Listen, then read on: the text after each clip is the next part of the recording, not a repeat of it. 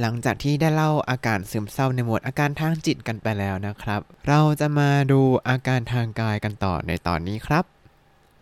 สวัสดีครับ ยินดีต้อนรับเข้าสู่รายการไฮจ a p นิสรายการที่จะให้คุณรู้เรื่องราวเกี่ยวกับญี่ปุ่นมากขึ้นกับผมซันชิโร่เช่นเคยครับ ในตอนที่แล้วเราได้พูดถึงอาการซึมเศร้าที่เป็นอาการทางจิตกันไปแล้วนะครับวันนี้จะมาเล่าต่อว่าอาการทางกายโรคซึมเศร้าที่ผมเจอเนี่ยเป็นยังไงบ้าง เรามาเริ่มจากคำศัพท์ในหมวดนี้ก่อนเลยครับ ชินไตโชโจ ชินไตโชโจ physical symptoms ก็คืออาการทางกายนั่นเองครับ เมื่อวานเราเจอเซชินโชโจเซชินคือทางจิตเกี่ยวกับจิตใจ แล้วก็ทางวันนี้ก็จะเป็นชินไต ชินไตคือทางร่างกายครับ อันดับแรกอันนี้เป็นบ่อยมากทุกวันเลยคือซึซึซึซึ ก็คือ headache ปวดศีรษะนั่นเองครับ ปวดศีรษะเนี่ยเป็นอาการที่จำได้แม่นเลยว่าเป็นซึมเศร้าเนี่ยจะมีอาการปวดที่เป็นเอกลักษณ์มาก คือถ้าปวดหัวเฉยๆแบบอากาศเปลี่ยนแปลงอย่างนี้มันจะแบบรู้สึกแบบปวดไปทั้งหัวอะไรอย่างนี้มันก็ถ้าปวดเครียดเนี่ยก็จะเป็นแบบปวดแบบวงแหวนเหมือนสุงหงอคงโดนบีบหัวอย่างเงี้ย แต่ว่าปวดซึมเศร้าเนี่ยจำได้มาว่าเป็นปวดแบบสมองซีกหน้าแบบเจ็บปิดปิดปิดปิดปิดตลอดเวลา แล้วเป็นอาการปวดที่ทำยังไงก็ไม่หายนอน ก็นอนอย่างเดียวทันที่ช่วยได้ กินยาก็ไม่ช่วยเลยฮะ ได้พารามากินก็ไปปุ๊บก็ไม่ช่วยจ้า อาการต่อมาที่ผมมีก็คือมีมีนาริมีมีนาริคำว่ามีมีเนี่ยก็คือหูใช่ไหมครับ แล้วก็นาริเนี่ยคือตัวนกร้องหรือไม่ก็เสียงอะไรต่างๆที่มันส่งเสียงร้องออกมา มีเสียงร้องในหูก็คือ หูอื้อหูแววอย่างนี้นั่นเองครับ ภาษาอังกฤษเขาจะเรียกว่า tinnitus tinnitus อาการหูอื้อเนี่ยเป็นเป็นรอบเป็นอะไรที่แปลกมากคือรอบนี้เนี่ยเป็นแล้วมีอาการหูอื้อแล้วเป็นเฉพาะที่ที่ทำงานเท่านั้น ก็คือตอนเช้าตื่นมาก็ปกติ ขับรถไปทำงานก็ปกติ แต่พอก้าวเท้าเข้าไปที่ทำงานปุ๊บคือหูอื้อข้างหนึ่งแบบพรึบขึ้นมาเลย ก็ลอง เอ้ยก็ลองเริ่มงงๆว่าทำไมหูอื้อแต่ที่ทำงานวะก็พบว่าทุกครั้งเลยจริง ๆ ที่เดินก้าวเข้าเข้าบริษัทเนี่ยปุ๊บหูข้างซ้ายก็จะเอื้อไปข้างเดียวเลยก็จะแบบอยู่ประมาณครึ่งวันถึงจะหาย คือตอนนั้นน่ะสมองสมองแล้วกันนะ คิดว่าเดี๋ยวทนทนมันจบจบสิ้นปีไปแล้วกัน แต่ว่าร่างกายเราไม่โกหกฮะร่างกายว่า นี้ไม่เดี๋ยวนี้ส่งสัญญาณให้ขนาดนี้แล้วนะเนี่ย ต่อมาเป็นอีกอาการหนึ่งที่ร่างกายเราจะแบบบอกว่า เอ้ย มันมีอะไรผิดปกติกับเราแล้วนั้นก็คือ睡眠障害 睡眠障害 ก็คือ sleeping disorder มีปัญหาเกี่ยวกับการนอนครับ ซึ่งผมคิดว่า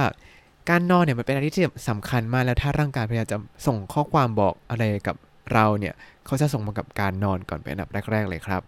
อย่างผมเนี่ยก็จะมีปัญหาครบทุกอย่างในซุยมินโชไกที่เขาเล่ามาเลย ได้แก่อะไรบ้าง จะแยกแบ่งเป็น 2 ประเภทหลักๆ ก็คือ นอนไม่หลับกับนอนเกินเยอะเกินไป ทีนี้ผมจะมีตัวนอนไม่หลับเยอะกว่าก็คือฟูมิน不眠 แปลว่านอนไม่หลับครับภาษาอังกฤษว่า insomnia นั่นเองครับ不 ก็คือตัวไม่แล้วก็ 眠 เนี่ยคือตัว 睡眠 ที่แปลว่านอนหลับนั่นเองครับ ทีนี้ 不眠 เนี่ยมันจะมีอยู่ 2 แบบก็คือ 寝つきが悪い 寝つきが悪い 寝つきが悪い 寝つき เนี่ยแปลว่า หลับหลับไปเลย แล้ววารุยก็คือ แย่ใช่ไหมหลับได้แย่อะคืออะไร ไม่ได้หลับได้แย่แต่คือหลับยากครับ having difficulty falling asleep อันนี้คือใช้บอกว่า นอนแล้วนอนอย่างงี้ก็นอนไม่หลับปิดตาเป็นเป็นชั่วโมงแล้วก็นอนไม่หลับ คือตัวผมเนี่ยปกติปิดตา 10 นาทีก็หลับแล้วครับ แต่ว่าช่วงที่เป็นซึมเศร้าเนี่ย หรือช่วงที่เครียดเนี่ย นอนเป็นชั่วโมงก็นอนไม่หลับ ก็จะทรมานกับการนอนไม่หลับมากๆ แล้วก็มีอีกอาการหนึ่งที่เป็นอาการนอนไม่หลับอีกแบบหนึ่งเลยคือโซโจคักเซโซโจคักเซ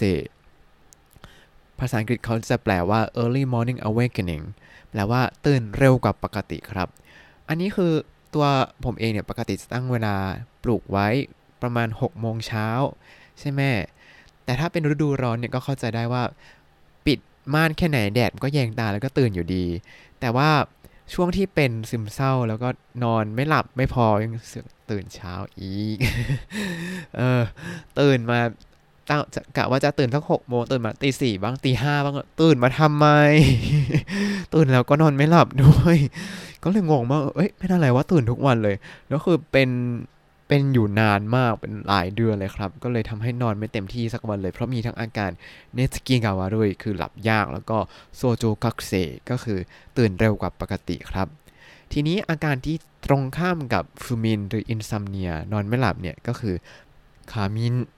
過眠 เนี่ยแปลว่า over sleeping หรือว่านอนมากเกินไป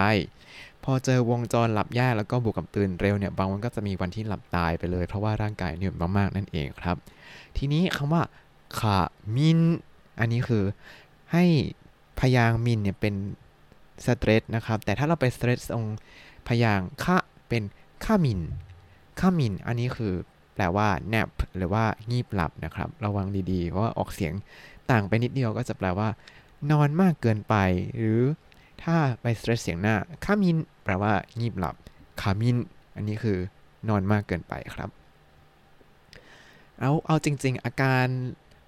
นอนมีปัญหาเนี่ยจะเป็นอาการแรก ๆ ของคนที่มีปัญหาเกี่ยวกับความเครียดเนาะก็จะเริ่มนอนไม่หลับไม่ว่าจะนอนเยอะเกินนอนสะดุ้งตื่นกลางดึก พวกนี้คือใช่หมดเลยครับ ถ้าพบว่าตัวเองมีปัญหาเหล่านี้ก็ค่อยๆคิดหาสาเหตุ แล้วก็หาทางแก้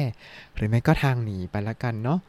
ส่วนตัวผมตอนนั้นก็ไปหาหมอแล้วก็ขอยานอนหลับเลยเพราะว่าไม่ไหวแหละจำได้ตัวแรกที่เอามากินชื่อไมซารีครับ เป็นตัวที่แรงมาก กินปุ๊บหลังจาก กินแล้วจนถึงเวลาเข้านอนเนี่ยก็จะจำอะไรไม่ได้เลย ความทรงจำจะหายไปหมดเลย ตอนนั้นคือกินแล้วก็โทรศัพท์คุยกับเพื่อน ตื่นมาปุ๊บ เอ๊ะเมื่อคืนคุยกับเพื่อนปะวะ คุยอะไรไปบ้างก็ไม่รู้ก็ดูแชท อ้าวคุยจริงด้วยคุยอะไรไปบ้างนะต้องถามเพื่อนหมดเลย เออ ก็เลยบอกหมอว่ายานี้แรงไปนะจ๊ะขอเป็นยาที่ทำให้หลับได้ง่ายขึ้นละกัน ข้อต่อมาครับ เมไม เมไม่ก็คือดิซี่หรือว่าหน้ามืด คือเดินเดินอยู่แล้ววูบลง แต่เอาจริงคือตอนที่เหนื่อยเหนื่อยเนี่ยก็คือไม่มีแรงอยู่แล้ว ก็พร้อมจะฟงลงไปฟุบกับพื้นทุกเมื่ออยู่แล้วครับข้อต่อมาฟุกุซึฟุกุซึฟุกุเนี่ยถ้าดูคันจิก็จะเป็นตัวท้อง แล้วก็ซึเนี่ยคือตัวอีใต้หรือว่าเจ็บปวด ก็คือ abdominal pain ปวดท้องนั่นเองครับ อันนี้ก็มีบ้างเป็นบางครั้ง ต่อมาคาตาโนฟุไกกังคาตาโนฟุไกกังแปลว่า shoulder discomfort ก็คือรู้สึกไม่ค่อยสบายไหลอาจจะแบบไหลมันขยับไม่สะดวกอะไรอย่างนี้เลยแข็งเกรงอ่าแต่ถ้าไหลแข็งจะมีคำหนึ่งที่เป็นตัวเฉพาะเลยคือคำว่าคาตากริคาตากริคือ stiff shoulder ก็คือปวดไหลถ้าภาษาอังกฤษ ก็จะเป็น stiff shoulder แต่ภาษาไทยจะแบบปวดไหล่ไหล่แข็งไหล่เกร็งอย่างนี้ครับ อันนี้ก็เป็นอาการของความเครียดอีกแบบหนึ่งเนาะทีนี้นอกจากอาการทางกายแบบเหล่านี้ไปแล้วก็จะมีอาการทางกายที่เกี่ยวกับทางเพศด้วยครับ ทีนี้อันนี้มันก็จะแบ่งเป็นของผู้หญิงกับของผู้ชายเนาะของผู้หญิงผู้ชายมีร่วมกันอย่างหนึ่งก็คือเซยกุเย็นไตเซยกุเย็นไต เซโยกุเนี่ยก็คือความต้องการทางเพศหรือว่า sexual desire นั่นเองครับ ส่วนเย็นไตเย็นไตเนี่ยดูจากคันจิก็คือ เย็นคือตัวลด แล้วก็ไตเนี่ยคือตัวหลีกเลี่ยงออกห่างออกไปล้มเลิก เย็นไตเนี่ยก็คือลดลงไปเซโยกุเย็นไตก็คือ decrease sexual desire ก็คือมีความต้องการทางเพศลดลงนั่นเองครับ อันนี้จำได้เลยว่าตอนไปหาหมอ ครั้งแรกตอนเป็นซึมเศร้าหมอก็ถามคำถามนี้ด้วยว่า性欲はどうですかก็เกี่ยวกันด้วยเหรอ อ๋อ แต่มันอยู่ใน criteria ว่า อ๋อ ถ้าเป็นโรคซึมเศร้าเนี่ย อาจจะมีอาการ性欲減退ก็คือความต้องการทางเพศลดลงนั่นเองครับ ทีนี้ของผู้ชายเนี่ยก็จะเกิดอาการนี้ขึ้นมาต่อเนื่องด้วยก็คือ勃起不全 勃起不全ภาษาอังกฤษเนี่ยจะแปลว่า erectile dysfunction อ่าก็คือ หย่อนสมรรถภาพทางเพศนั่นเองครับ แต่ถ้าภาษาญี่ปุ่นถ้าแปลตรงตัวเนี่ยจะแปลว่า แข็งตัวไม่เต็มที่นะจ๊ะ ทีนี้ของผู้หญิงเนี่ยจะมีประจำเดือนใช่ไหมผู้หญิงเนี่ยก็จะมีเซริฟูจุนเซริฟูจุนก็คือ irregular menstruation เซริเนี่ยคือ menstruation หรือว่าประจำเดือนนั่นเองครับฟูจุนเนี่ยก็คือไม่เป็นตามลำดับไม่เป็นตามเวลาที่เขาควรจะมาก็คือ ประจำเดือนมาไม่ปกตินั่นเองครับ แล้วนอกจากอาการทางเพศแล้วก็จะมีอาการเกี่ยวกับลำไส้ด้วย ก็จะมี 2 แบบคือเกริกับเบนปิครับเกริเนี่ยคือ diarrhea เกริคือ diarrhea ก็คือท้องเสีย แล้วก็ตรงข้ามกับเบมปิเบมปิเบมปิเนี่ยก็คือ constipation หรือว่าท้องผูกนั่นเองครับ ของผมเนี่ยจะมีเป็นเกริครับก็คือท้องเสีย เข้าห้องน้ำช่วงแรกๆเข้าเวลาสี่ห้ารอบ เข้าจนแบบงงว่าไม่มีอะไรจะออกแล้วมันยังอยากเข้าอีกอยู่เนี่ยถ่ายจนเป็นน้ำหมดแล้ว เออก็เลยงงว่าเราเป็นอะไรเนี่ยที่จริงมันคือเป็นอีกสัญญาณหนึ่งที่จิตใจส่งไปหาร่างกายบอกว่าหนีไปได้แล้วไม่ต้องทนทำงานที่นี่แล้วอ่าแล้วก็ถ้าใครที่ไม่ค่อยออกกำลังกายนี่อาจจะรู้สึกว่าปวดเอวก็คือโยจื โยจืออันนี้คือ lower back pain ปวดเอวนั่นเองครับ ตัวผมปกติออกกำลังกายก็เลยไม่ค่อยมีอาการพวกปวดไหล่ปวดเอวเท่าไหร่ ก็จะมีแต่แบบท้องเสียไม่มีแรง นอนไม่หลับ แล้วก็อะไรนะเมื่อกี้หูเออเออมีมีนาริเดี๋ยวก็มีอะไรอีกนะอ๋อเขาบอกว่ามีมิคาคุโชไกมิคาคุโชไก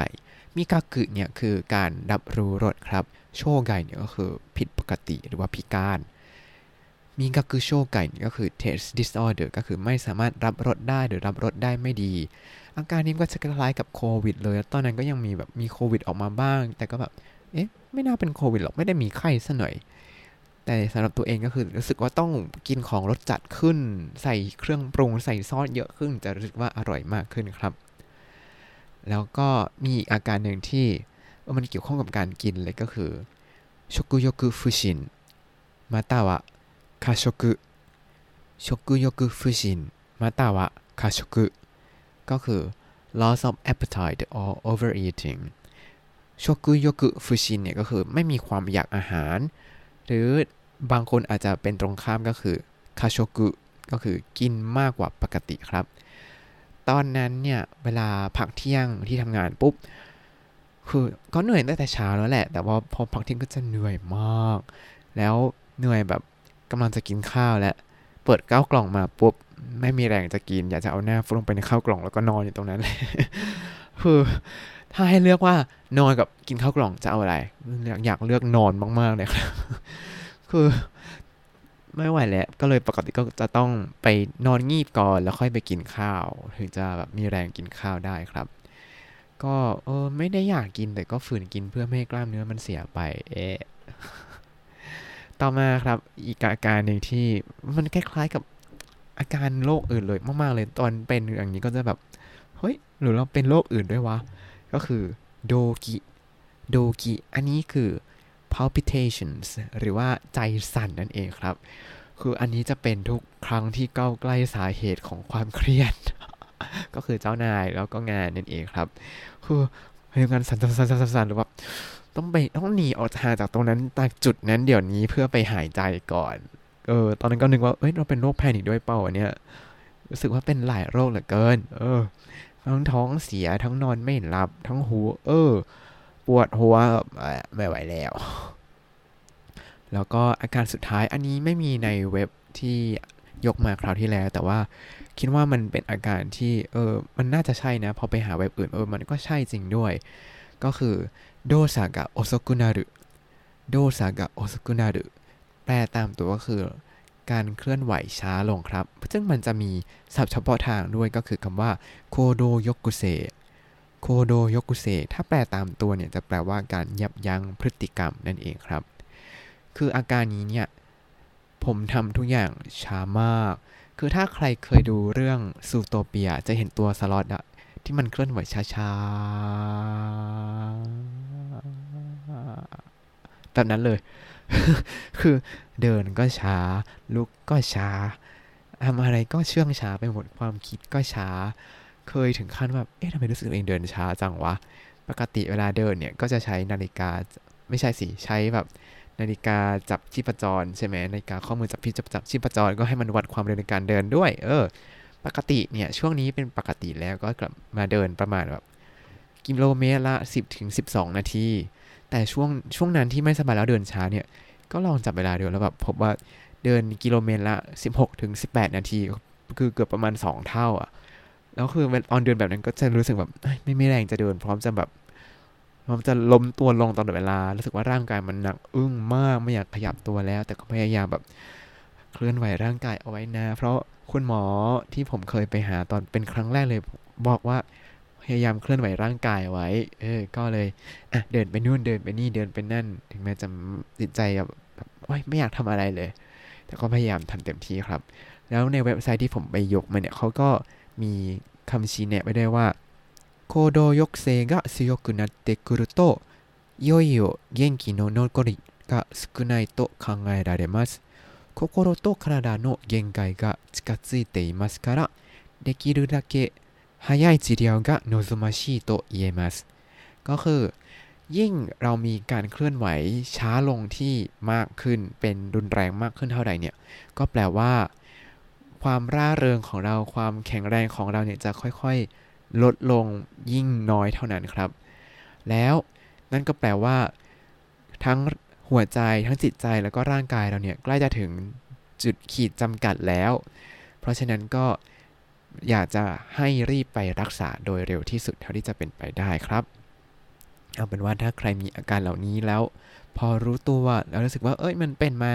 สักพักแล้วนะทักพักคือแค่ไหนสักพักคือ 2 อาทิตย์ขึ้นไปเนี่ยแสดงว่า มันใช่แล้วละรีบไปพบจิตแพทย์ใกล้ๆบ้านก่อนก็ได้ หรือถ้าไม่ถูกใจก็ลองเปลี่ยนเจ้าก็ได้นะครับ เอาละคราวนี้เรามาดูอาการกันว่า อาการทางกายมีอะไรบ้างมาทบทวนแบบเร็วๆกันครับชินไตโชโจชินไตโชโจ physical symptoms อาการทางกายจุตุจุตุเฮเดกปวดศีรษะมิมินาริ มีมินาริทินิทัสหูอื้อหูแววซุยมินโชไกซุยมินโชไก sleeping disorder มีปัญหาการนอนฟูมินฟูมินอิ insomnia นอนไม่หลับ寝つきが悪い 寝つきが悪い having difficulty falling asleep หลับยาก早朝覚醒 早朝覚醒 early morning awakening ตื่นเร็วกว่าปกติ過眠 過眠 oversleeping นอนมากเกินไป แต่ถ้า stretch เสียงคะจะกลายเป็นคามินคามิน nap งีบหลับเม่ายเมม่ไม่ dizzy หน้ามืดฟุกุซึฟุกุซึ abdominal pain ปวดท้องคาตาโนะฟุกายกังคาตาโนะฟุกายกัง shoulder discomfort รู้สึกไม่สบายไหล่คาตาโกริคาตาโกริ stiff shoulder ปวดไหล่ไหล่แข็งเซยุกุเกนไตเซยุกุเกนไต decrease sexual desire ความต้องการทางเพศลดลงบกิฟูเซนบกีฟูเซน erectile dysfunction ย่อนสมรรถภาพทางเพศ เซริฟูจุน เซริฟูจุน irregular menstruation ประจำเดือนมาไม่ปกติเยริเยริ diarrhea ท้องเสียเบมปิเบมปิท้องผูกโยจืโยจื lower back pain ปวดเอวมิกากุโชไกมิกากุโชไก taste disorder ไม่สามารถรับรู้รสได้ชุกุโยกุฟุชิน ชุกุโยกุฟุชิน loss of appetite ไม่มีความอยากอาหารคาโชกุคาโชกุรับประทานอาหารมากกว่าปกติโดกิโดกิ palpitations ใจสั่นโดซากะโอโซกุนารุโดซากะโอโซกุนารุ movement slow down การเคลื่อนไหวช้าลง หรือศัพท์ทางการว่าโคโดยกเซโคโดยกเซ ถ้าคุณติดตามรายการให้ Japanese มาตั้งแต่ episode ที่ 1 คุณจะได้เรียนรู้คำศัพท์ภาษาญี่ปุ่นทั้งหมด 4,831 คำและสำนวนครับ อย่าลืมตามไปดูคำศัพท์ได้ในบล็อกตามลิงก์ในคำอธิบายนะครับ จะได้เอาไปสื่อสารกับคุณหมอได้รู้เรื่อง หรือว่าเอาไว้ตรวจสอบตัวเองกันด้วยนะครับ แล้วก็อย่าลืมติดตามรายการให้จำเปนิสกับผมได้ใหม่ในวันพรุ่งนี้ ได้ทุกช่องทางพอดแคสต์เลยครับ ถ้าชื่นชอบรายการให้จำเปนิสก็อย่าลืมกดไลค์ subscribe แล้วก็แชร์ด้วยนะครับ ถ้าอยากพูดคุยให้กำลังใจส่งข้อความมาได้ทาง Facebook ให้ Japanese ได้เลยครับ ที่จริงมีเรื่องอยากจะเล่าอีกนะ แต่รู้สึกว่ามันยาวแล้ว เดี๋ยวขอไปเรียบเรียงก่อนแล้วค่อยมาเล่าแล้วกันเนาะวันนี้ขอตัวลาไปก่อนมาตาไอมาโชสวัสดีครับ